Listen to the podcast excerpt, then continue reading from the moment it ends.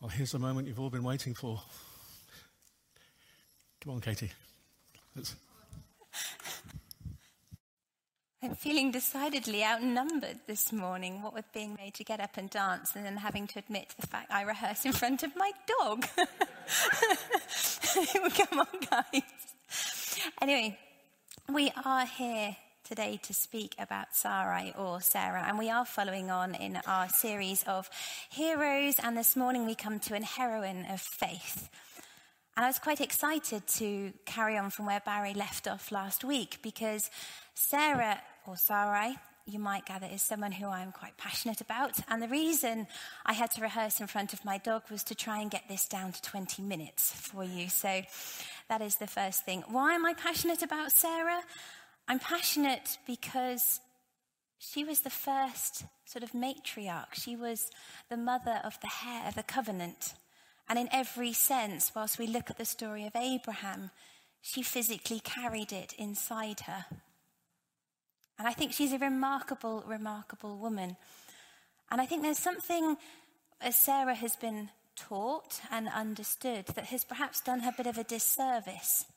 I don't know what levels of knowledge there are about the story of Sarah, but she's quite often portrayed as a lady who is just a weak wife of Abraham, that she's lacking in faith, that she's impatient and laughs at God, and that she tries to take matters into her own hands. And that's not an incorrect interpretation of Scripture at all, but that is one view of how we could look at it. And what I want to try and do this morning is rather than preach at you a view, I hope you're going to journey with me through the scriptures and we're going to look at them together. And hopefully at the end, we're going to look at some different ways of viewing Sarah so that at the end you might have your own questions and perhaps some views that have been changed about her. And so, my prayer this morning is if you don't know who Sarah is and she's not even on your biblical map, that this morning puts her there for you that if perhaps you know a little bit about Sarah, it intrigues you to go back and read more. And perhaps if you think you've got her completely sussed out, it just gives you a broadening view of who she is as a person. Now, we do have to try and fit this into 20 minutes. So, what I have done is I have created some slides with the verses that we're going to look at from Genesis. It is written as a narrative, and so I have broken Sarah's story down into scenes. So, again, it's a bit of a journey we're going to go on this morning. If you would like to follow it in your Bibles, it's page 10, and we're going to be starting at Genesis 11. But please don't worry if you can't follow because it will be up on the screen. Okay, let's get started. So, scene one who was Sarai? And in Genesis 11, this is where we first get an introduction to her. We are told that she was Abram's wife, Sarai. There's a name change in there. And we also were told that Sarai was childless. She was barren. That's quite an interesting introduction to somebody in the Old Testament you might recall that lots of people they are given they are wife of or their brother to or where they come from or their city. We are given nothing on sarah here. All we know is that she is the wife of abraham and she's barren. And in the context that she would have been growing up in that basically means she's got no past. We've got nothing to anchor her to. And because of her being female and barren she's also got no future. And it's quite interesting that the narrator really does tease out of this. They want this clear in the reader's minds. Her only hope is Abraham.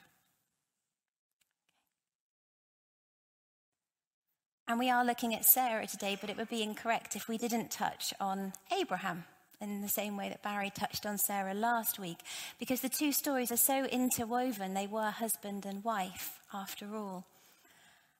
And so we're going to start the next bit looking at the initial call when God visits Abraham and starts to reveal bits of information about this covenant with him that he's going to be making. And he says, I will bless you. This is God speaking.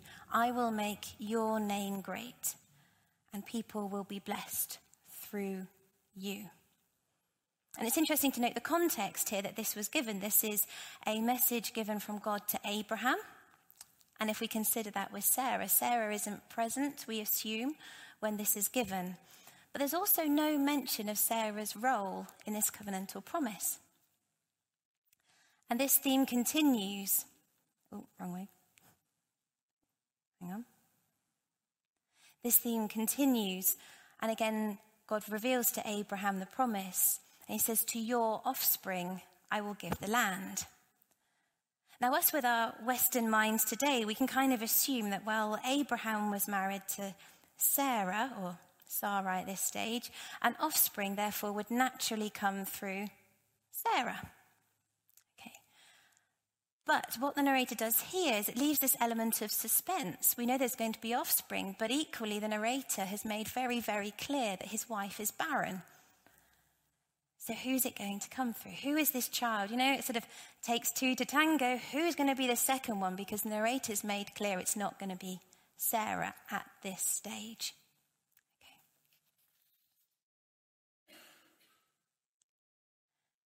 We then move on to what I've called scene three an Egyptian Pharaoh. And they've been on a journey together, they have been traveling, and they arrive in Egypt. And Abraham realizes he's on a bit of unknown territory here. And he says to his wife Sarai, I know what a beautiful woman you are. And when you go back to the original translation of this, beauty is not just in a sense of attractiveness, it's the same word of beautiful that's used to describe David. And so it's a holiness about her. There's just a presence about her that almost transcends beauty. And Abraham says, I know this. And he also knows that because of this, when Pharaoh sees Sarah, he's probably going to want her. Again, think of the context of this and the role of women. And so he says, You need to pretend to be my sister. And in that sense, I will be treated well. Pharaoh can take you, and it will all be okay. Now, Abraham wasn't really lying at this point. If we go back into Genesis, we do learn that Sarah was, in fact, his half sister. So to say he's lying is perhaps doing Abraham a disservice. But it's quite interesting that already in this stage, Abraham has sort of dictated the outcome of Sarah before she's even had a say in it. He's already made a decision about her fate. And there's not really any suggestion in this dialogue that Abraham has any concerns for his wife's well being. I will be treated well for your sake. My life will be spared because of you. It's an interesting view that he has of his wife. And sure enough, this scene it continues to play out. And when Pharaoh's officials see Sarah, they praise her and Pharaoh takes her as his wife. Okay. Now, because of this generosity, Abraham at this point becomes wealthier. And we learn here that he acquires sheep and cattle, amongst other things. But also, he acquires male and female servants. And if we're going through this this morning as a bit of a story, I'd like you all just to park that thought in the back of your mind that at this point, because of Sarah being handed over, Abraham is almost rewarded with female Egyptian servants. I Wonder what Sarah thought about all of this. She hasn't really said much, has she? And eventually it, it comes out that Sarah isn't who Abraham has said she is. She is, in fact, his wife. And Pharaoh is particularly disgusted at this. If when we look at the, the dialogue between them, he doesn't really give Abraham a chance to respond or defend himself. He just says, you know, why have you done this to me? Why didn't you tell me that she was your wife? Now then, here is your wife. Take her and go. Pharaoh recognizes her role as a wife and how important that is.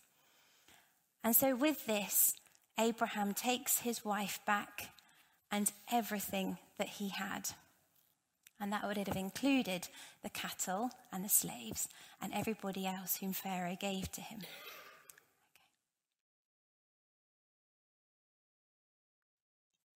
We then have another scene where the covenantal promise is given to Abraham. But there's a, it's an interesting dialogue that goes on here. And we see this in Genesis 15. God speaks to Abraham, and Abraham's response is, Lord, what can you give me since I remain childless? And I've highlighted again in red, he reiterates, You've given me no children. There's a suggestion here that perhaps this is actually becoming a bit of a burden to Abraham. He was a man of faith, but even he wasn't sort of seeing the goods delivered. And then the Lord responds and says, This man will not be your heir, because Abraham is assuming it's going to come through somebody else, but a son who is your own flesh and blood will be your heir. Again, looking at this and building up this picture, this is another example where we assume Sarah wasn't present when the promise was given. Sarah is not mentioned. Again, the reiteration is that the son or the next heir will come from Abraham, but we still don't know who the other person is. Sarah's situation, it hasn't changed. She's still barren. And then the plot thickens.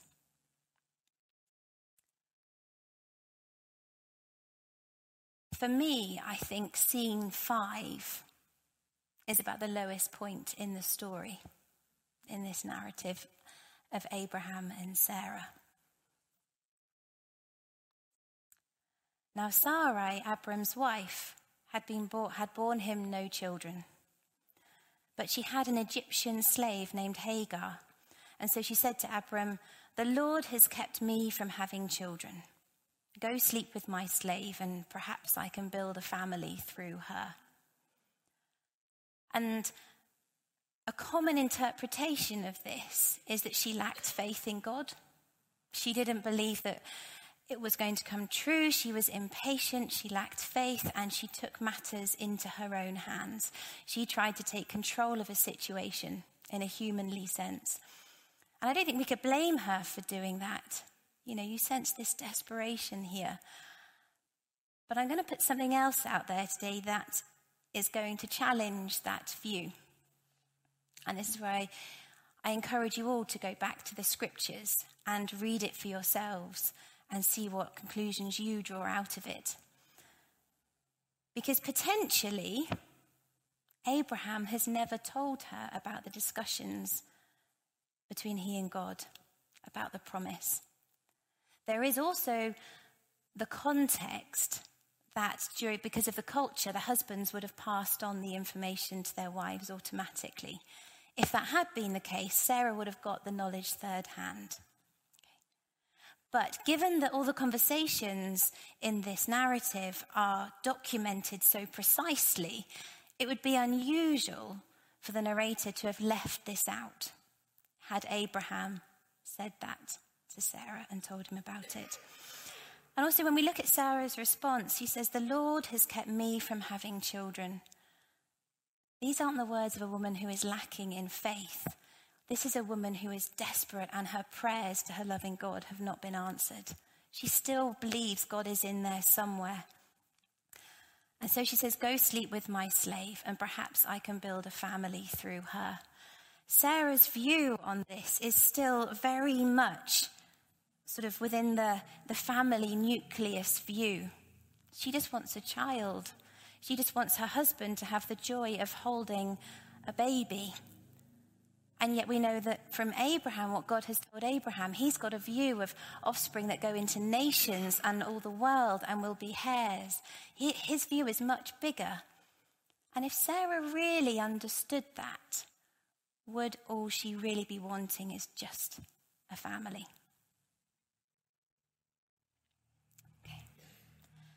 There's also to note that the slave she hands over to Abraham is Egyptian. It is highly possible that the slave she hands to Abraham was one of the slaves they picked up from their time with Pharaoh. Now, that to me, that's an act of desperation because this is not only a woman who is a slave and Sarah admits she's barren, but she hands to her husband a woman who they acquired at a very dark point in her life.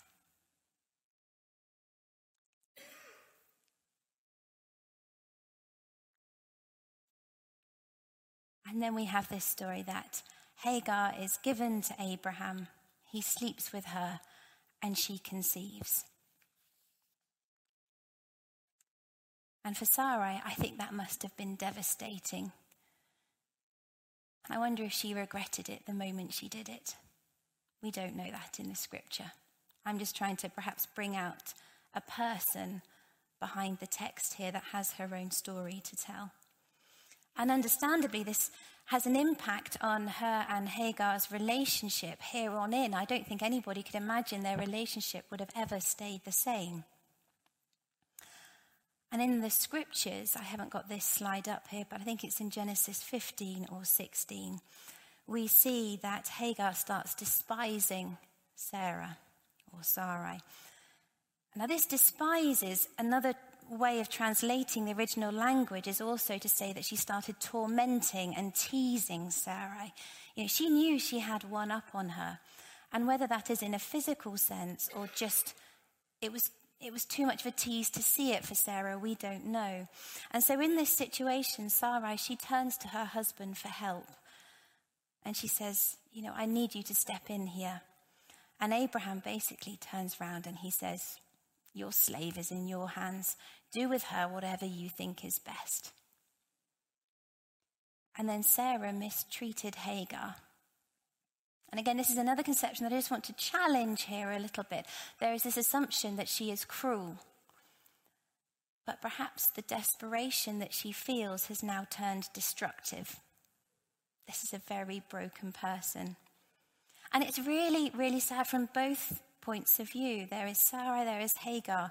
And we've got two women one who suffers deeply the pain of childlessness, and the other who suffers because of the childless woman's desperation. And that, for me, is why I think this is the lowest point in this narrative. And Hagar flees.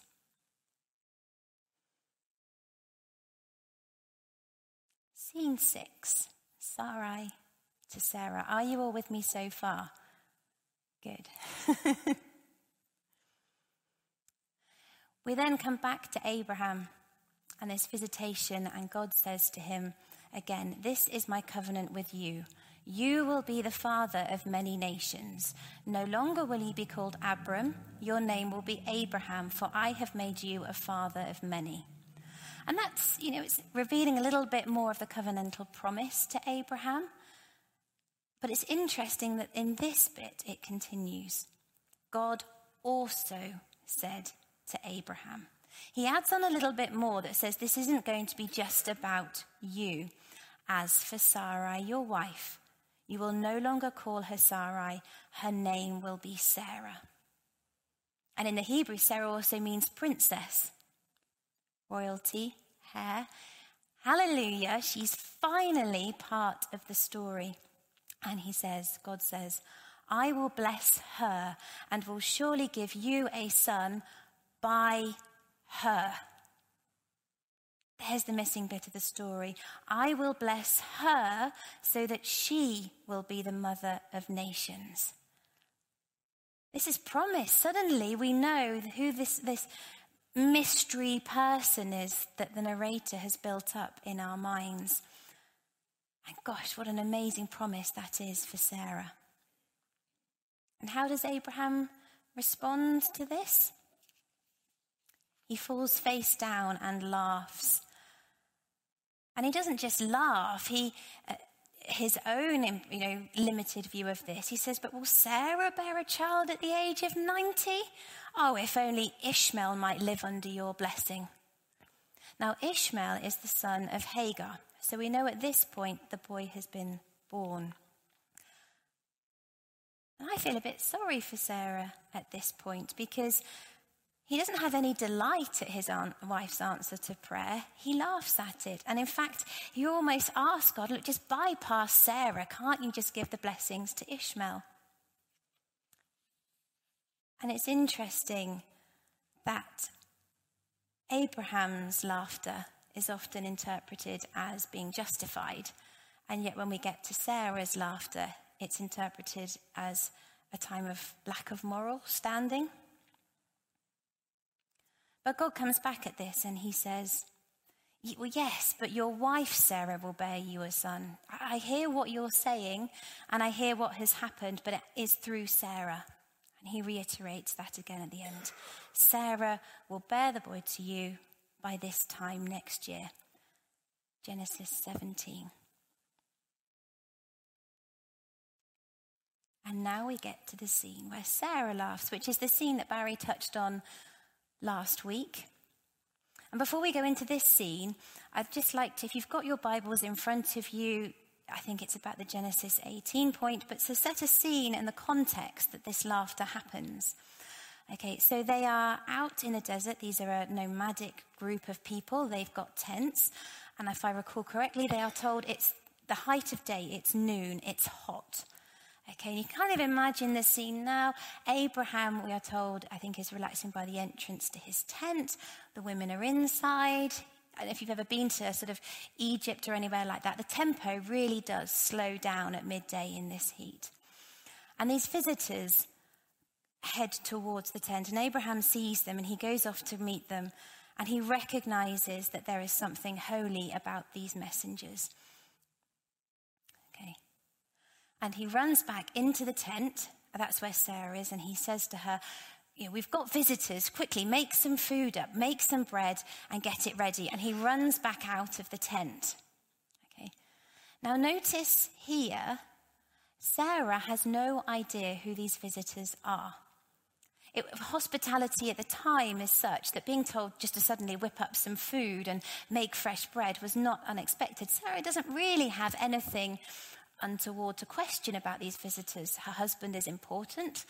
He possibly had many important visitors. Okay. And then Abraham goes back out, and while they ate, this is the visitors, he stood them under a tree. Okay.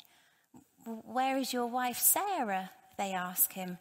Oh, she, she's there in the tent, he said. And then one of them said, I will surely return to you about this time next year, and Sarah, your wife, will have a son. Now, Sarah was listening at the entrance to the tent, which was behind him. Abraham and Sarah were already very old. Sarah was past the age of childbearing, and so she laughed to herself as she thought. I've got these pictures up here at the moment. Apologies if they're not that clear. But it sort of gives you an idea of the context of Sarah's laugh. I quite like the, bo- the bottom one on the right. She's like, they just said, What? Who are these people? What on earth do they even know anything about my situation? And her thoughts are quite rational. It says here Sarah was past the age of childbearing. Her menstrual cycle had stopped. She is old. And she laughs to herself. She says, You know, I'm worn out probably emotionally, physically, okay, whatever. You know, and my Lord is old. Will I now have this pleasure? There's a little interesting insight here to perhaps their husband wife, the intimacy they have. There's a suggestion here that they're not even intimate with each other anymore, let alone the prospect of having a child. And she laughs. And then the Lord said to Abraham, Why did Sarah laugh and say, Will I really have a child now that I am old? And again, it's not incorrect to interpret this that Sarah lacked faith. That at this point she goes, Yeah, okay, whatever, you know, my prayers haven't been answered to now.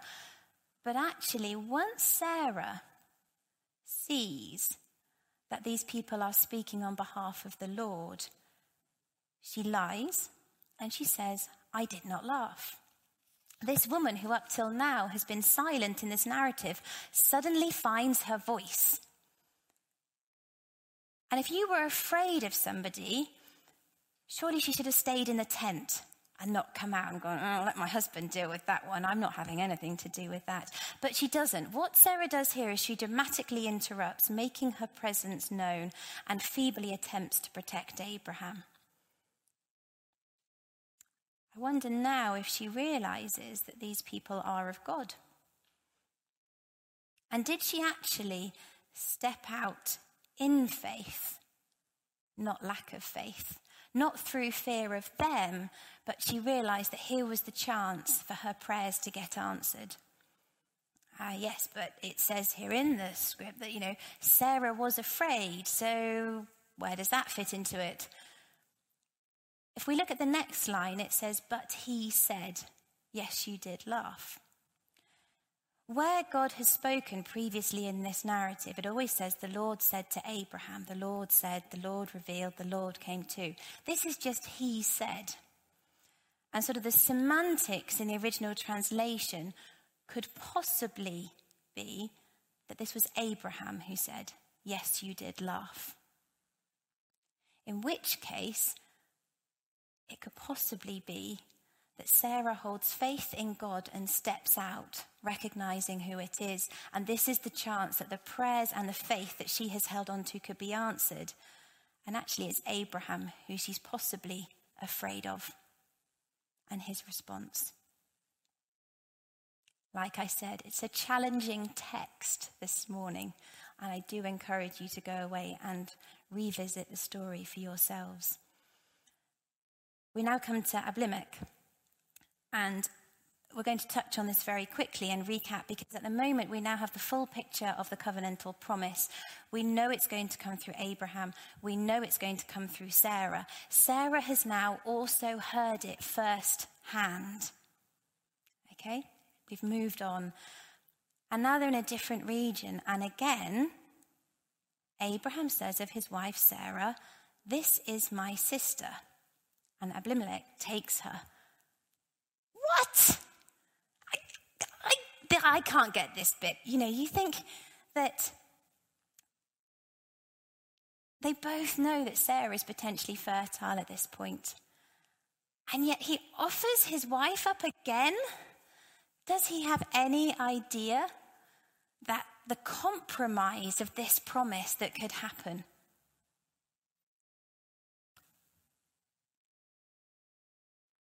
And thankfully, God steps in this time and he, he comes to Abimelech and again, go back to the scriptures, and he says, No, you can't touch Sarah. You can't take her for your wife. Even God sees that this cannot go on. This is dangerous territory here.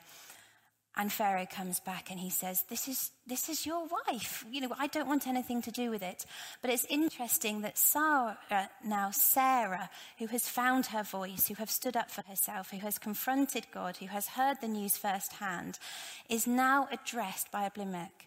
He addresses her specifically as a person in her own right. And to Sarah, he says, I am giving your brother a thousand shekels. You are completely vindicated. Suddenly, Sarah's got recognition in all of this. The story continues, and Isaac is born. And Sarah became pregnant and bore a son. In her old age, her prayers and her patience and her faith and everything that has gone on before has paid off.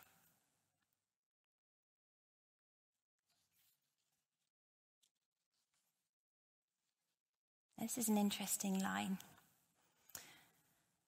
Sarah now has full revelation of everything. She can see the full picture. And she turns round to Abraham and says, Get rid of that slave woman and her son. That woman's son will never share in the inheritance with my son. They're pretty harsh words, aren't they? This is a woman, she's a baby. And again, it would be right to say that these are harsh words and to potentially judge Sarah by them. But perhaps now she gets it.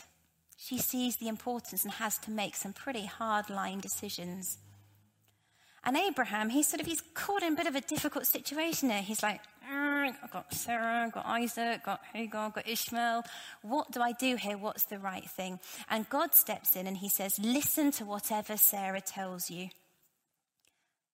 Sarai, Sarah, she gets it.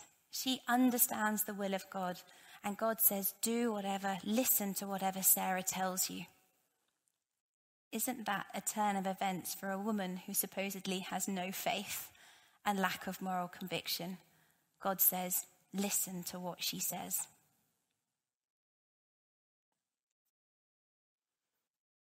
And that's all we really have on Sarah and her life and where she fits into it all. And then she dies. But even in death, Sarah plays a huge part in the covenantal promise. It says that Abraham goes and he mourns and he weeps over her. Again, in the context, that was what you did when people died. You mourn and you weep, and there was a grieving process. But I wonder actually if there was a little bit of realizing what he had in this beautiful, holy woman of faith who he was married to. That she's now gone. And afterward, bury, Abraham buries Sarah in the cave in the land of Canaan. And so the field and cave in it were deeded to Abraham by the Hittites as a burial site. We read earlier in the scriptures that part of the covenantal promise is that Abraham would have the land of Canaan. And in terms of scripture, this is the first time Abraham ever legally owns land in Canaan. It's that part of the promise starting to come through, and it is because of Sarah, even in her death. It's an interesting twist, I think. Right, 20 minutes in. what can we learn from Sarah? And I think we can learn that there is a lesson in there of lack of faith and perseverance and not taking the promise and God into our own hands. I think there is absolutely a lesson there. And I think in the context of that, you could do a sermon on that. You know, they have been done many, many times before. But from the scripture studies that we have done today and looking at things and questioning it, I also want to suggest that a message we can get from Sarah is don't judge people's walk with God. And last week, I was speaking to somebody and it was reminded of, you know, our lives, they can look a bit like tapestries. And when you do a tapestry on the back, there's knots and it's messy and there's threads and they interlink and bits have been cut off. And that's sometimes like our lives that we can see. It feels a little bit like the back of the tapestry, a bit like Sarah's life. You know, why would you offer Hagar? You've, you've gone off at a tangent, you've done the wrong thing. But there's a lesson in there that we can't judge people's walks with God because actually we don't know what God has said to them and we don't know what God hasn't said to them yet. And perhaps in the truth of our journeys of faith, we just have more revelation than other people, but that doesn't make them wrong. We need to journey with people and understand that because that's what God sees on the other side.